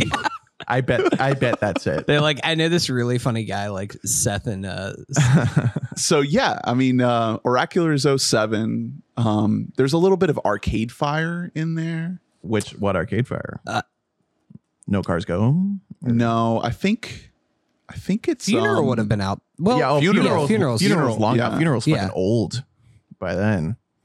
That's what 04. Yeah. Yeah. so that's okay. Uh, okay, so here's the the Saltburn uh, soundtrack. Okay, these are these are all the songs played. Give me some film. libertines. Um, Bloc Party has to be on. some there. cl- some 2006. klaxons. Girls Aloud, Sound of the Underground, MGMT, Time to Pretend, Cold War Kids, Hang Me Up That's to Dry, pre time Hey. to pretend. So that's Cold War Kids, nice. The Killers, Mr. Brightside, All right. That's Um, again released after. No, no, no. That's Pet- like that's like 02 I Pet Shop. 07. No. Pet Shop Boys, Rent, Yeah. uh, Arcade Fire, No Cars Go, oh well, who Okay, who all right. was right after all? um, Bloc Party, This Modern Love. Okay. There you go. Facts. Um, the Cheeky Girls have a cheeky pr- Christmas. that now that's just got to be British. Um, Oh, okay. Oracular did come out in 07. Yeah. So now maybe you are right about something. Right, Do they that's what I'm start? That's so fucking stupid if the British do that. If the British start and say class of 2006 and then you graduate in 07. Um, let's see what else. Um, Mason versus Princess Superstar, perfect parentheses Exceeder. uh, George Frederick Handel, Zadok the Priest, Flo Rida featuring T Pain. Can you tell how much he has to say about us? And finally, Sophie Ellis Bextor, Murder on the Dance Floor, which is the final scene in the film.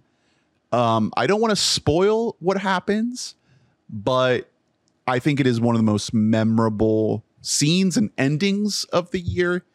Um, Barry Keoghan, what is a king? I do love Barry Keoghan. I'm happy for him. Um, I think a lot of people are seeing, like, just now getting to know Barry Keoghan a little bit, where we've been out here. We've been on Rascal Island. Yeah, love that guy. Um, I've heard Rosamund Pike is great in this. Yeah. I love our girl. Um, happy for her. How's Carey Mulligan in this? Because I have some questions about. It's like one scene. Oh, okay, It's yeah, she's barely in it. I have questions about what Carey Mulligan's doing these days. Like, just I, I'm I'm wondering about her career. Are we going to talk about Maestro? Do you want to? Do you want to get into it? Have now? you seen it, Drew? No. Okay, we're not going to talk about it yet. all right. I'm just gonna say that, like, you know, as mentioned, maybe I have some questions about things that she's doing. Maybe she's bare, almost playing a BoJack you- Horseman character in Maestro. She's like three degrees of separation away from that. People Mr. Peanut Butter. No, she's basically just like, ah, Mr. Bojack, here's the thing that you don't understand about Hollywood. That is not exaggerating the way that she speaks and the way that her People- character acts. thought that a fun thing to do around the holidays would be to log on to the internet and post about how Maestro sucks. Maestro And- doesn't suck. It has good scenes in a movie I am that does not. flabbergasted that now here I am You having to defend Maestro because look at- people on the Did you, internet did you notice how he's jumped? He's quick to defend Maestro, but not so much for the color purple. It's so weird. God, it's crazy seeing your alliances really come out. because who is logging on to take down the color purple? No you one. apparently, You literally Ernest you are.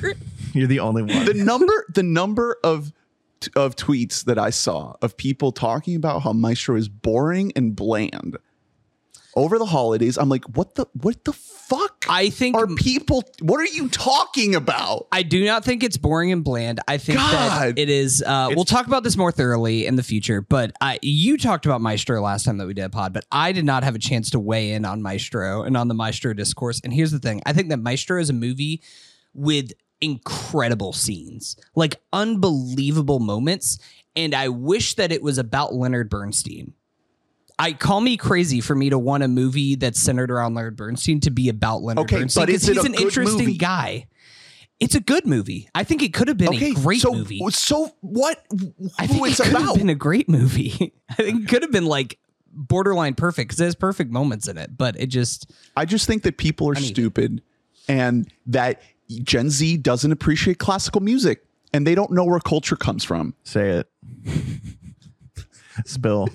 I think. Well, do you think that that's actually one of the problems with Maestro is that like Gen Z doesn't have a relationship with Leonard Bernstein, so maybe the movie should have been about Leonard Bernstein to teach them why he's an important person. you should care Implying that him. like millennials all love Leonard Bernstein. like we're all He's our king. we're crazy about him. Maybe. Well, I mean, Gen X is Gen X and Boomers No, are. So know- like that's why you know who- introduce them to a new generation. You know who millennials love? Bradley Cooper. Mm. And Yeah, Gen is Z is just like, shut the fuck up, Bradley. Is it like is We're he that not guy gonna from give you your Aloha? Oscar.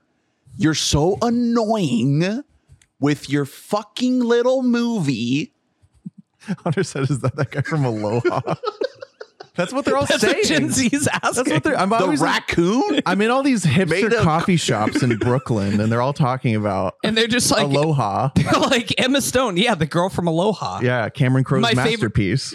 Uh, dude, Emma Stone. Everyone's saying she's your favorite Hawaiian. Get back into the fucking talking raccoon booth. Um, Get back in there. Stop wanting an Oscar. That's what they keep saying. they keep saying he shouldn't have put on a big funny nose, and I think that that's crazy. I think you can't say that. That's his God given right. to put on a big funny. Actually, is it his God given right? we were talking about Italian American representation uh, just moments ago, uh, or just straight up Italian representation. Is Bradley Cooper Jewish? Is he allowed to do that? Is he allowed to put on a big Um, nose? No. I'll tell you right now, he's not Jewish. I feel confident saying that. Don't know why. Definitely- Definitely not Jewish. Um, and yet he can he can put on a big nose. it's a He can put on a movie. big nose. It's okay. It's funny because his nose is already pretty prominent. It's Yeah. just not I know. big. That's So why- he was like, "Oh, I got to make myself. I gotta so go Adam Driver. I will say, whenever you're watching the movie, the nose isn't noticeable, but s- for some reason, every time The you look at a stills. still, it's like, Yeah. ah, Jesus, the fuck Yeah. is that thing? It reminds Google um Google Macklemore lands in hot water. Oh, there's a, at, at a certain point Macklemore scene from Popstar. Macklemore decided to wear a funny a funny uh, costume on stage that might remind you of uh, Maestro. yeah. Actually, he is reprising that like on the war tour. He's going he's going into the war zone. He's, He's going doing to an the, into the. Israel Palestine crisis. You know how like they get like comedians and musicians to like Yeah, go he's- play for the troops. Yeah, he's playing called? for the, The N- Gaza Strip right now. Yeah. The the what's that called? Like the NSO or whatever. Yeah. It's not Yeah. that, but you know, one of those. the USO. Yes, yeah, he's he's going over there with like Bob Hope and like Don Rickles and like and like a lady in a one piece swimsuit. I mean, we're like, oh yeah, yeah, all the guys just jacking off. just openly beating their meat. Two hundred thousand of their closest boys. They don't have access to the internet. It's like their only. um. Okay. Speaking of beating their meat, the new Nick. We did, it's funny how we didn't talk about beating our meat while watching Saltburn of all things. Jesus Christ. That was the wrong one. You think so? Um. Speaking of beating their meat, the new movie from Nicolas Cage, Oh, Dream Scenario. Nice. Hey, Check another this out. another by the way Italian American actor could have played Ferrari. I, honestly, he kind of looks Yeah. like Enzo Ferrari Here's in the thing. movie. He actually he could have done the physicality Yeah. of Enzo Ferrari. I would buy Um. Yeah, Luigi physicality. we love our guy. Waluigi. We did uh, our first series about the man Nick Cage. That feels like that was like 25. I know, ago. right? Um, I really like this movie, guys. I think that it bungles its third act, in my opinion, but everything before that is kind of brilliant and genius. Um, I'm not sure what to make of it because I was very frustrated with how it sort of tied up its its resolution and sort of made like all the all the threads sort of coalesce um in in the end. Um, but I, I found this movie very, very insightful, very original. It's about a, a man who starts appearing in people's dreams. Um, and he's a very meek man. He's a professor. He wants to be a writer. He doesn't really have many things to claim uh, as achievements in his life. And suddenly, out of nowhere, he's in everybody's dreams. He becomes a It- celebrity. Is it like the episode of SpongeBob where he goes in everybody's dreams and he fucks up their dreams? So that's one of the turns in the movie where you get you get a, a big stretch of the Heavily movie inspired by first season of, of SpongeBob. where uh Nicolas Cage is just just enjoying the fame of um of being known because everybody sees him in in their sleep. And there is a turn, yes, where things start to go awry. Um, and that's when the movie started to get really interesting and it started to really climb. And then it I don't feel like it nails the ending. And I, I don't want to give away the specifics. I still recommend the movie. I still really enjoyed it. I'm not one of those people that thinks that like you should throw away a movie just because it doesn't have a good ending. Um, there's still a lot to love here. I think Nicolas Cage is amazing. Um, he's been on a good little Yep. little run here with Going back to Mandy, really. Yeah. He's been on a, a tear here. Um, so I- I don't know, you know, if this is gonna get like what was he nominated for a Golden Globe? That might be like the one thing um that this movie gets in terms of attention. Um, but I I really enjoyed it. It, it- has um speaking of uh the office alums, um, it has oh wait, is she an office alum? I thought it was um Michael Scott's wife but it might not be her. Never mind. There are some people that pop up. Uh, Michael Cera, uh, Dylan Gelula, Oh, nice. I love Dylan Gelula. uh, Tim Meadows is in there. Kate Berlant is in there. Um, Our boy Noah Centineo in there. Centineo. Yeah, Oh, Tim Nicholas. Meadows. Tim Meadows is a he's a he's an office alum. Oh, is he? Yeah, he's in the uh the like earlier on Okay. episode. He's just in one episode of The Office, but Uh, Nicholas Braun from Succession fame. he's in a great episode. A great know scene of the Chili's. I like, want my baby back, baby Yeah. back, baby back. Anyway, this is my blood. Um, yeah, the the movie's really good. I I really rec- recommend it. Um, it's it's very original, very fascinating story. A lot of people have been saying that it's kind of like a parable for cancel culture, um, because it's essentially a story about a guy who everybody loves because they just know him, everybody recognizes him, and then suddenly everybody turns on him. And the sort of the, the fallout, the repercussions of, of what happens there, how he reacts to that, the impact it has on his family, um, the the swiftness with w- how that turn happens, you know, i i- the velocity of it is a big factor in the story. Um, so I really liked it. Dream scenario, Nick Cage, shout out. nice. Um, another one I wanted to shout out is Leave the World Behind on Netflix Ooh, okay. uh new movie from Sam Esmail, creator of uh, Mr. Robot. Your boy. Yeah. Starring um Julia Roberts, Ethan Hawke, Mahershala Ali, based on a book. Um this movie is about a family that goes to kind of like a luxury Airbnb and the world starts to end. Uh and they're just in this rural home in the in the middle of kind of I guess it's like outside of New York City, you know, somewhere in the I don't know if it's upstate or or Long Island or something. I think it's within the vicinity of the city, but it's like the the outskirts, some kind of rural area. Uh, so they're outside of of the chaos of the city as everything starts to go to shit. And what I loved about this movie is it keeps you in the point of view of this family, and it never does a cutaway. Shout out to our boy M Night Shyamalan with his fucking what? Remember Knock at the Cabin Yeah. where he has to insert Unfortunately, I do remember Doctor This, Do I remember? Jesus Christ. this like explanation of what's happening. Uh, this movie doesn't do that, which I really liked. It's it's really just about these people not knowing what's happening, and maybe one of them knows a little bit more. Uh, shout out to our guy Mahershala Ali, who's in- incredible, and I want to see him in more stuff. Um, will Blade ever get made? I'm not I- sure, should it is but he's out here. He's in here. he is running up that hill. He he's been gone for Blade for longer than since since the last Blade movie. We'll see. We'll see. Uh, Julia Roberts. Um, I think so. Sam Esmail worked with Julia Roberts on Homecoming, which was a show on, great on. Prime. great show. Um, and there, he kind of brings out the best in her. Uh, I, I found a lot to love in this performance. Uh, she's kind of a little bit unlikable. There's just something about this character where you feel like, uh, I don't, I don't know if I like this person. I don't know if I agree with everything she's doing in this situation. Um, Ethan Hawke, you gotta love him. He's kind of just this dopey guy who he just bless his heart. He just wants to keep his family safe, but he doesn't know how to function in this situation. He doesn't know what to do. Um, you get Kevin Bacon in there as a as a prepper, you know, goals, straight up goals. You know, Kevin Bacon just he has everything you need. Um, it's just a quick scene. He, he's not really in it that much, but he makes an impact.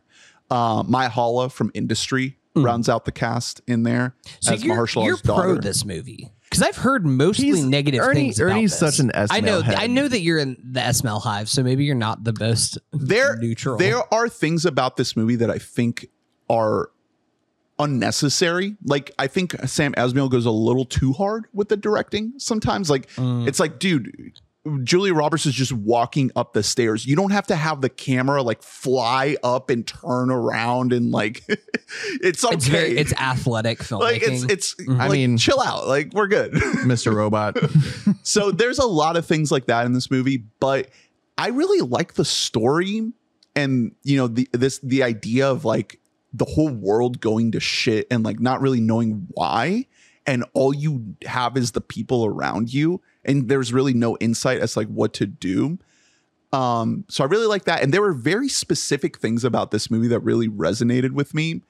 Um like for example uh my my wife Lee talks about this nightmare that she has sometimes about how we may get like attacked with a sonic like a sonic attack like a like a a loud noise and that happens in this movie like something that she has fears about is like literalized in this movie or um the daughter has a connection to uh physical media and she really Oh, hell yeah, uh, brother. she or not necessarily physical media but she wants to watch her shows and because the world is going to shit there is no internet so what do you do you got to hunt down that physical media Gotta listen, brother. I'm I'm way ahead of you there. Right. Okay, I'm way So ahead. she in, has in to that watch- way, actually, uh, blue Blu-ray people are doomsday preppers. Yeah, see, exactly listen, Think about it. I, we're doing the work brother. Here's the thing.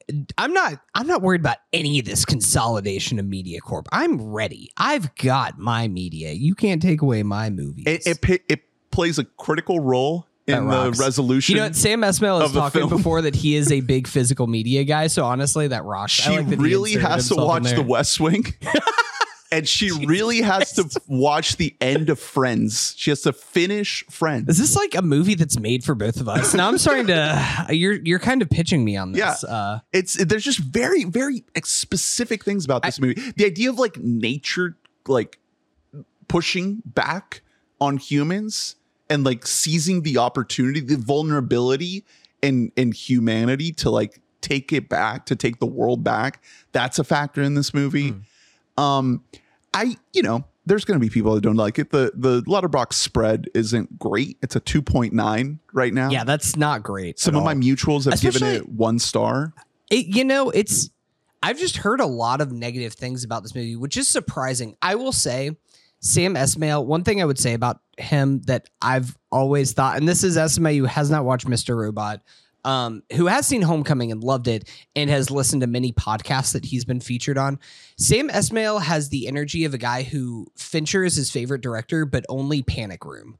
Um, he's just like really diehard into that era of Fincher. Um, and I don't know if that's necessarily where my uh like my preferences would align, but like I'm happy for him. Um, happy he got to make this. I'm interested to check this movie out. You are selling me more on this movie than anybody that I have seen and any reviews that I've It, seen. it's way better than your average Netflix movie. Like it, it's well made. It's got movie stars in it. They're putting in good work. I mean, Mahershala Ali. I'll watch Mahershala do anything. Like I'll true. literally, Yeah. like I do not care. I will. I will watch it if he is in it. Um, and he's great in this movie. He has great. Uh, th- there's a couple scenes where it's just him and Julia Roberts, and those are some of the best scenes in the movie.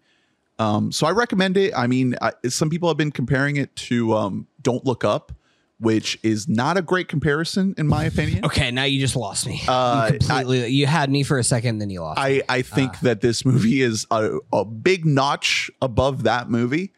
Um, and I, I didn't hate that movie, but I think that this this is just so it feels so focused. It feels like it's just about this one thing, and it, it I think it gets its ideas across in a really effective way while still maintaining a great deal of ambiguity and lets you like kind of come at it with with a lot of um of your own conclusions after you finish the movie. So that's Leave the World Behind. Um, it's on Netflix. I recommend it. Um, I also wanted to shout out uh, The Taste of Things, nice. which you talked about before. Love this movie. Incredible movie. Now we're getting into the range where it's just like all these these next couple that I'm going to mention is like they they might end up in my top 10. Like they it, it it it I just have to make a choice. I have to make the cut somewhere and this is where it starts to get really really complicated.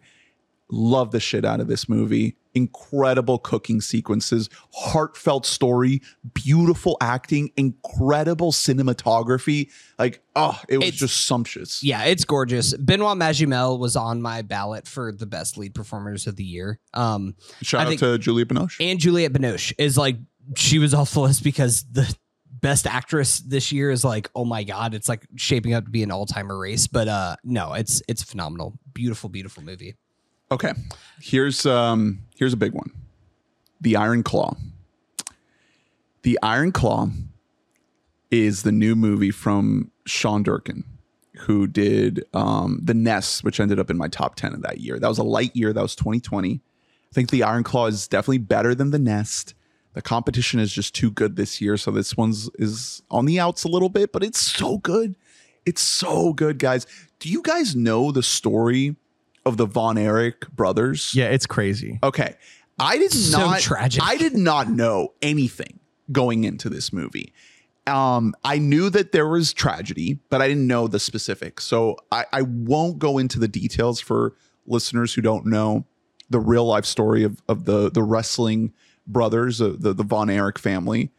Um, I think the biggest thing holding this movie back is that there's a point in which the tragedy is like it kind of weighs the movie down a little bit too much.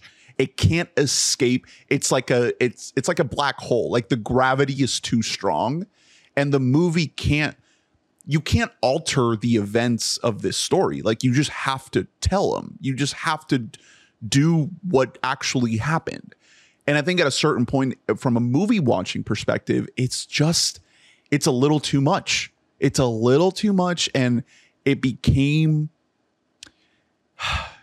for lack of a better term like just exhausting um not to say that it wasn't effective, I was still very emotionally affected by this movie, especially at the end. Zac Efron is fucking amazing. His best performance by far. Is Let's there go. a chance that this movie could get the momentum and he could get Best Actor nomination? It- it's in the cards. Because I actually Maybe. think I think Best Actor it gets about three deep or so, and then it kind of gets pretty open. Well, let's see. Cillian, uh, Bradley, Giamatti, yeah. Jeffrey Wright, Okay.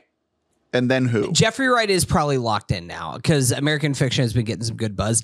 That fifth spot is super open. It could, yeah, fifth spot is very, very, very open. yeah. It could be. It could be. Um, uh, Let me Zac look on, Efron you know, I'm or looking Gold Derby right now. Andrew Scott from All of Us Strangers, who it's another amazing movie I saw this year. He is fucking phenomenal in it. Um, but yeah, The Iron Claw. Um, I really recommend it. It it just it's one of those movies that I think people need to know what you're getting into. Know that you're getting into something extremely devastating and sad, and it'll just hit you like a ton of bricks. Um, Holt uh Mac uh what's this guy's name? Holt McCallany from uh Mindhunter is the father. Loved him. Really, really great Oh, that guy. performance. I love that guy. Um, a, a really great depiction of a certain kind of toxic masculinity that was very common in a in a certain era where like you could just be a horrible dad and like that was fine and that was accepted. And especially uh, a dad that was trying to pass the torch of the family business to his sons and and expressing his frustrations of his own failures in that career uh, to his sons to try to you know carry that torch forward. I, I think he does an amazing job. Jeremy Allen White from The Bear is in this. Uh, Harris Dickinson, who um, you know, Mamma Mia heads rides up. Oh wait, no, he's not Mamma Mia. No, he's not. He's in fucking Triangle of yeah, Sadness. Triangle of Sadness, He's, he's excellent in that movie. I just confused him with um, Pierce Brosnan. Yeah. Um, obviously, Grant, these probably. guys are not as big as the real Von Erichs. Uh, uh, Zac Efron is the only one that gets But close. I was Shout out to human growth hormone. looking at it's like insane. It's funny. There's a an interview, like a clip that went around or uh from an interview. I can't remember if it was actually like recorded or if it was just written out, but it's Jeremy Allen White talking about Zac Efron. And he's like just so jealous because he's like Sean Durkin basically told us to like get on our own workout routine, and then like we're all like doing it, thinking that we're doing something, and then we see fucking what Zac Efron's done, and it's like this man like transformed his body in a way that's truly insane. If you actually, I haven't seen this movie yet. I'm really, really excited. I'm probably gonna go see it this weekend. Um, just seeing what he looks like now is is unreal. Steroids, dude. It's yeah, they work.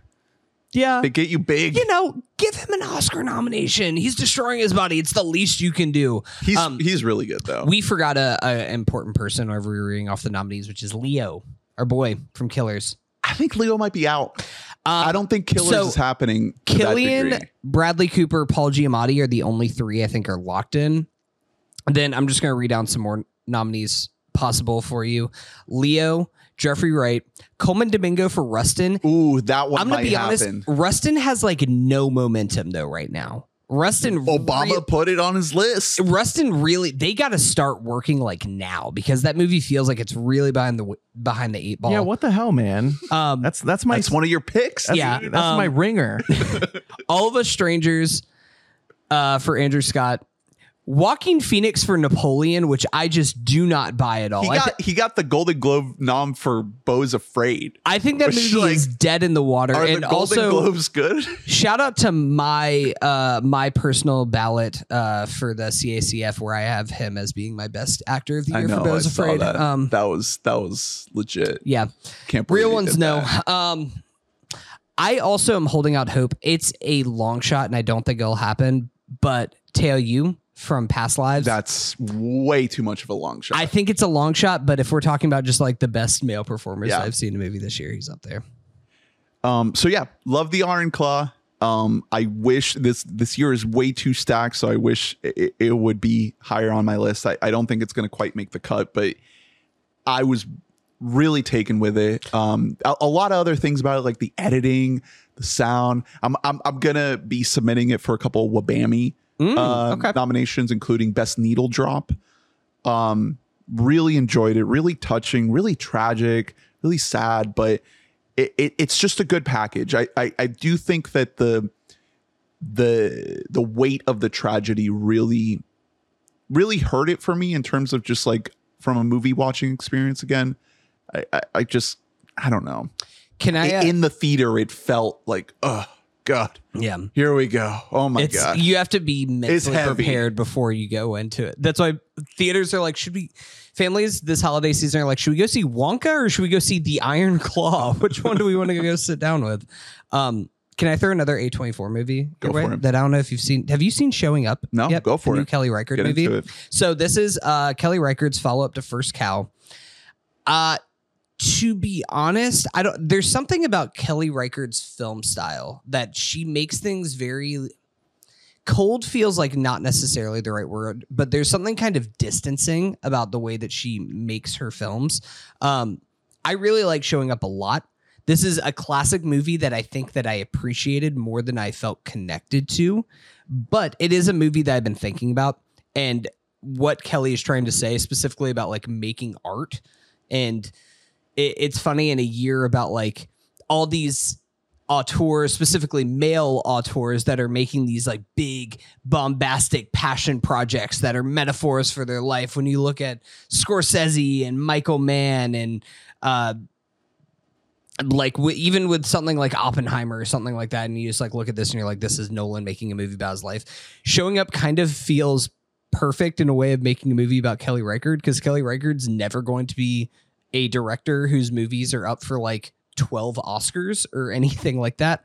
I do think that in alternate reality, Michelle Williams could get awards love for this movie if this wouldn't have been released in like the dead of April for some reason. It's a real like botch job by um by A24 when A24 is generally pretty good at these things as far as knowing when to deploy these movies technically it's a 2022 release and then they Festival. a I'm sure. festival Yeah. release and then they didn't actually release it wide until mid 2023 i think a lot of that is because of the fabelmans and not wanting michelle williams to have two movies Right. competing with each other at the same time especially when one of them is made by uh steven spielberg so I like this movie a lot. Um, I think it has a really, really great Michelle Williams performance. I think it has a really awesome Hong Chau performance. Ooh. Hong Chau okay. is great in this movie. It's like has some uh really much needed like humor and lightness to it. I don't like this as much as First Cow. Um, as much as I really enjoy Michelle Williams' performance in this, John Magaro in First Cow is just it's really fantastic. Him and uh, Orion Lee in that movie, I think that they have like such dynamic chemistry to them, and I think that there's a little bit of that lack lacking in showing up. And it's it's a movie that I liked, but I didn't love. I don't think I connected with it in the same way that I've seen a lot of other critics connect with it. So yeah, far. didn't um Adam Nayman have Adam Nayman his as number one? is best movie of the year. Yeah. Um, I think there's uh like a lot of people who I respect and admire. Like David Ehrlich has it super high, gave it like three and a half stars. David Sims. Um, I just didn't connect with it in the same way, and I think that maybe that's a thing that I just need to go back and rewatch, reinvestigate some of Kelly Reichardt's Yeah. films to kind of gain a greater Well- appreciation for her work. Wait until the comments come Yeah, you from the right card. The right, heads. the Reichardt heads. You need to do it. What I- Ernie like did. I you said- need to do some soul searching. I'll I'll go ahead and prepare myself for that now for like the three film Twitter guys who come after me. They're like, You actually, don't um, understand the pain. no, I her movies I generally find that I appreciate more than I enjoy while watching, and they always sit well. Like First Cow, I while you were just talking, I was looking up here where I had First Cow on my 2020 list, and I put it at 17, which is way too low that because was now like in my that was like my in hindsight, like I'm putting that over. I'm putting that over promising young woman. I'm putting that over Nomadland. Not it's not going above Mank. Don't you dare fucking put it above Mank. But like I'm putting it in that like in that kind of range. It it should be higher than that. I I don't even know what I was doing then. but It it's just it's it's a sitter. It's It's okay. it's, it's it's got a mo- you got mo on it a bit. First Cow is my number five of 2020. Okay. Yeah. Definitely behind Portrait of a Lady on Fire, Um. which is a on my 2020 list. Yeah, definitely. It's still on there. Jesus fucking I haven't Christ. taken it Just off. say that Sound of Metal is your favorite movie of 2020. It's fine. You can do that. You're allowed. Um, man, 2020 was a was a like not like bad movie year, but it was a weird movie year for sure. All right, that's showing up. Showing up. What else you got? You got anything else? Drew, you got anything? No. Um, Football? Uh, you want to talk about watching the Bills Chargers game with Leonard?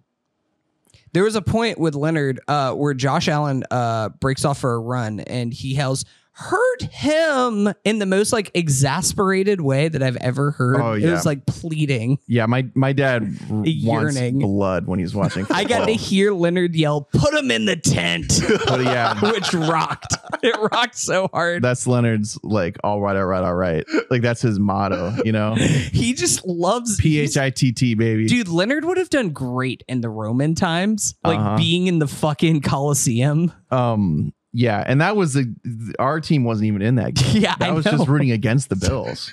So imagine watching the Dolphins game with him. It was awesome. You gonna Uh, take him the to a to a live game? Oh, I should. He probably has. He hasn't been to a Dolphins game in so many years. That would be fun. He was reminiscing on like I you got- remember seeing the to go. Dolphins in 1978, and Mm. hmm He remembers when they were good. I don't. So this is a whole new experience. Didn't experience. they win the game that you saw? Yeah, buddy. Oh, okay. Won that one. Won won this uh this weekend. Truly never seen anything like it in my in my days. I'll Yeah. tell you that. Get ready for Danny next week. Don't tell him about it. Hey, Um, let's go, baby. You know, sports over the holidays plays a key role.